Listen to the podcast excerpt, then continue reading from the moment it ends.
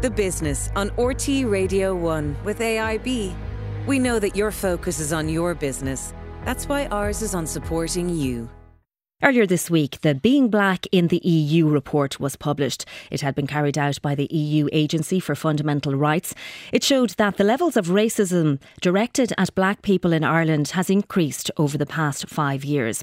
But does racism exist in Irish business too? We're joined by Florence Olufemi Ojo, who is the founder of clothing brand MIO Prints. As well as being an entrepreneur, Florence is also a social worker. You're a very busy woman. You're welcome to the programme. Thank you so much much. Tell me about your business, MIO Prints. Where did the idea come from? So, um, MIO Prints um, launched in 2018. Um, at the time, um, there was a natural hair movement that had come from America to Europe, where black women were being encouraged to stop chemically straightening their hair. So everyone was going all crazy. Like we were all putting avocado, eggs, mayonnaise, you name it in our hair to soften the, the curls and the you know the, the kinky curls. Then there's another aspect of it which was products that would help retain moisture, you know, reduce frizz, and just help like you know keep your hair in place. And it was satin and silk at the time. Um, so there's actually a girl in America who was selling bonnets, and I was like, I want one of those. So I got my cousin to get me one from Nigeria, and she got me seven when it arrived. Seven bonnets. Seven bonnets, and I was like, come on now, I'm not, I'm not going to, I don't need seven bonnets. And these bonnets are lined with satin. They're lined right? with satin. Okay. So um, I started with my friends at the time, and she was like, Florence, just put it on Snapchat. But because I'm in Ireland's leading intercultural choir, uh, Discovery Gospel Choir, and I do a lot of things, I think my friends on Snapchat was just like, oh, here, here we go again. What's she doing this time? So they didn't really take me serious. Um, and at the time, I'd already started creating content on my um, on my blog, um, Moded Inside Out. So my friend just said, just put up on Instagram. I was like, but they're strangers. They don't. But anyways, look, I put it up. And to my surprise, people got it. At the time, he was selling the bonnets for seven euro. So people got it. So then I was like, okay, there's there's obviously something here. So I, I got more, and people bought it. And I was like, do you know what? It's time to you know to extend my the, the, the business basically. So I launched MIO Prints, and MIO is an abbreviation for my my blog name, which was Moded Inside Out. So MIO Inside Out. Yeah. So MIO, and then the prints, basically the prints. You know, I've grown up. I've I've always been passionate about wearing bold colors patterns, scarves. So it just made it, it was just natural that it would be MIO print. So that's how we started. Okay. Um, yeah. You were five years old when you came to Ireland from Nigeria. I Where did indeed. you grow up and what was it like? I grew up in Athlone. Um, actually, we were there for like a couple of maybe like a month or two. Then we moved to Dublin. Um, it was actually Harcourt Street at the time, and then um, we moved to Clondalkin, then Lucan, and then we're now based in Tallaght. Um, and t- to be honest, like I don't actually remember like the initial stages of me living in Ireland. I think a time that I remembered would would have been when I was um, eight in, in primary school, um, in a school in Clondalkin. Um, I won't mention the name because you know just to. Um, but yeah, like I remember the first time we went to the yard, myself and my sister were the first black um, kids in that school, and yeah. did you experience racism as a little? Yes, I did. I did, and to be honest, like I, I, the the one experience that I I remember and I will never forget is myself and my sister were in the yard, and you know, like you can imagine, like I was eight and she was probably five, and then we have like like nice I, I think about twenty white young kids running to us, touching our skin, touching our hair. You know, initially we thought they were coming to play with us, but little did we know, like they were like touching us to see if we were. Like it was almost like if we were humans or if we were like them. It was it was a strange experience, um, because obviously we were just like, oh, are we are you here to play? But no, they were touching our hair, our skin, and you know, very quickly we realized, oh, we were different. You know, then after that, then we'd go on school tours.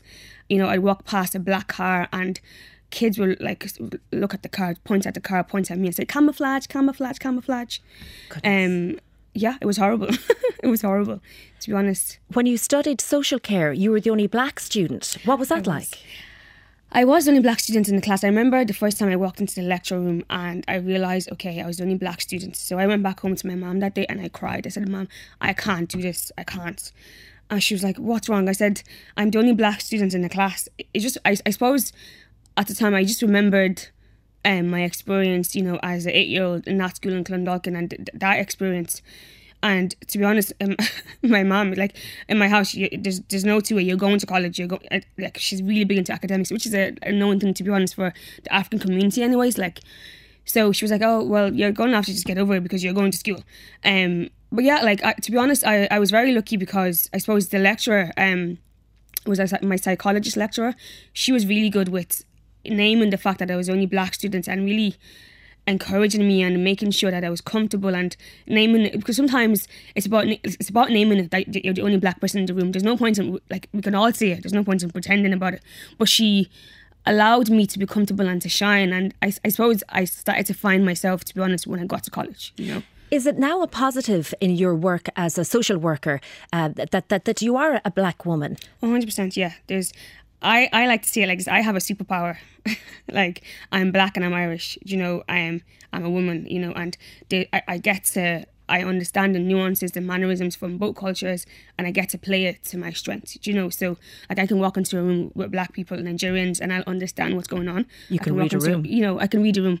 I can walk into a room full of Irish people, and and you know, obviously a lot of times I do walk into rooms where I'm the only black person, but I just I recognize my strengths. I'm much more self-aware.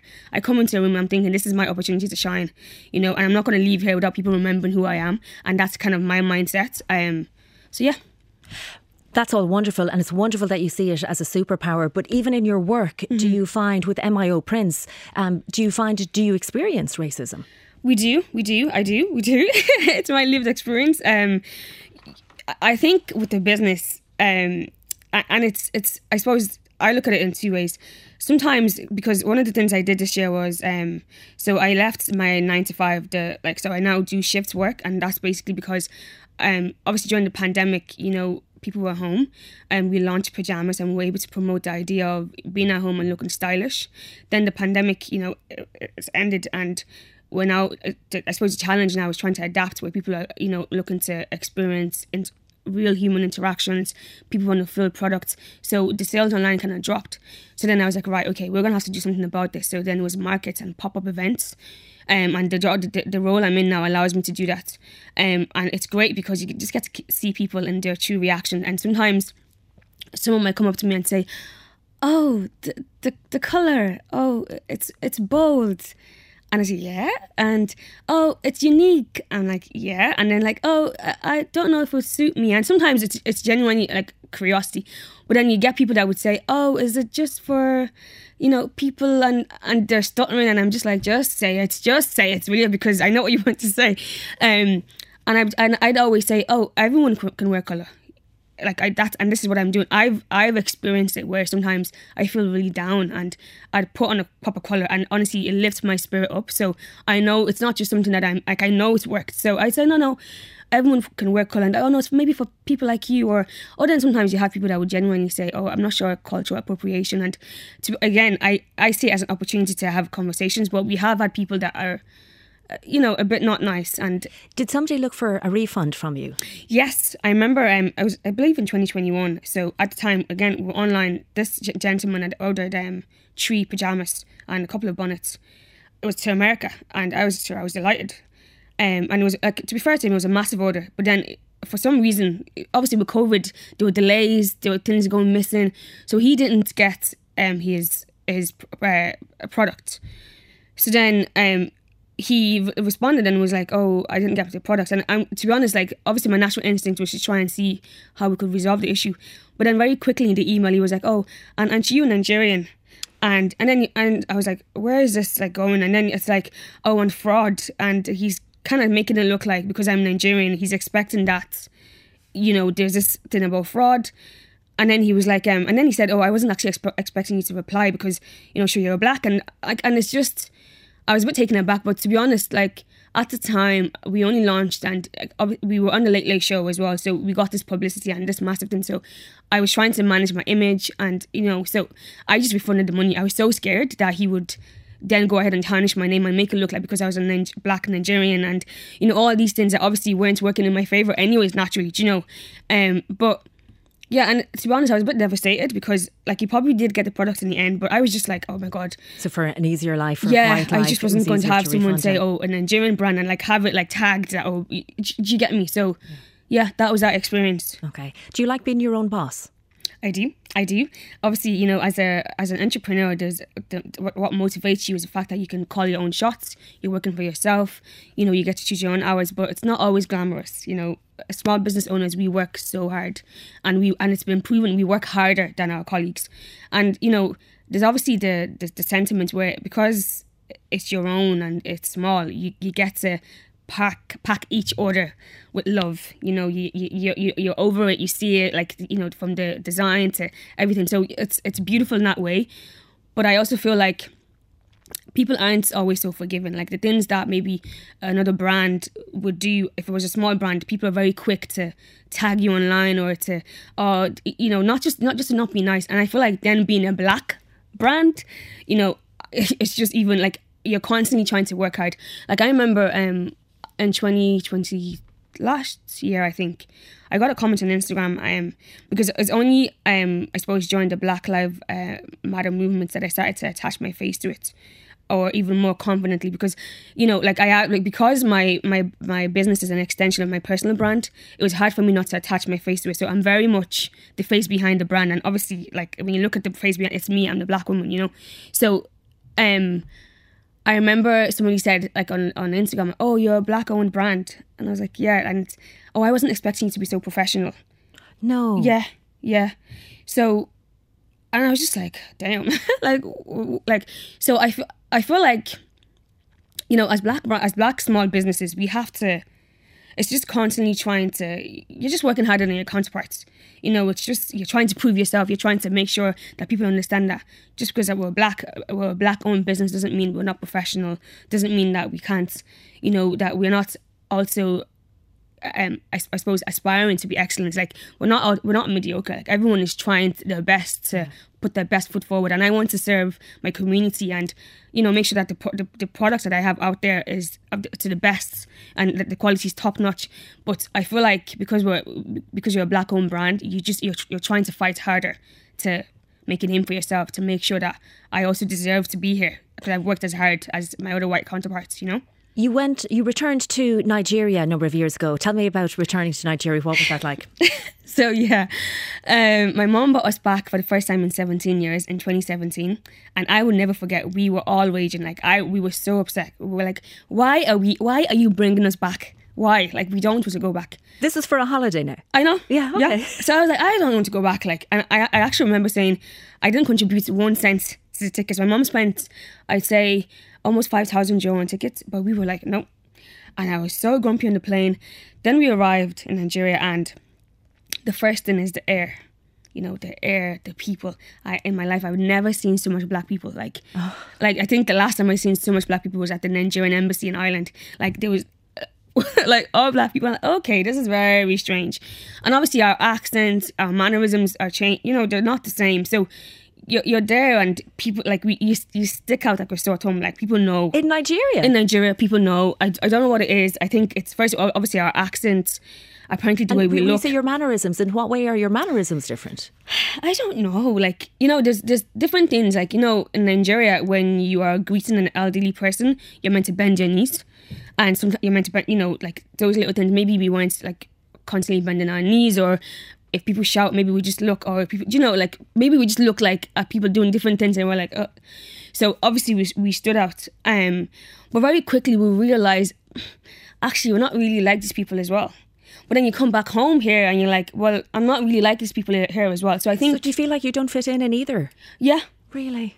At, yeah. Um. So 2017 um slash 2018, I think I definitely went through an identity crisis where I was like, right, where am I actually from? Because I go to Nigeria and they, they make it very known that you're not really from there. And then you come here and people make it very known as well that you're not really from here. So actually, where am I from? So that's kind of where um, I started to find myself and discover myself. Um, I had to become more self aware. And I actually, I'm really grateful for um, the course I did, social care and social work, because, you know, it allowed me to dive in, to delve into myself and my my background, my my experiences, and how that would impact me as a person. Because at, at the end of the day, I am my own tool. You are your tool, you know. Okay. So yeah. You featured in a Pharrell and Jay Z music video. How did that come about? so, um, at the time, um, we were featured in uh, the image, and it was titled um, "Black Irish Businesses in Ireland." Um, and again, it's kind of it was during the the Black Lives movement.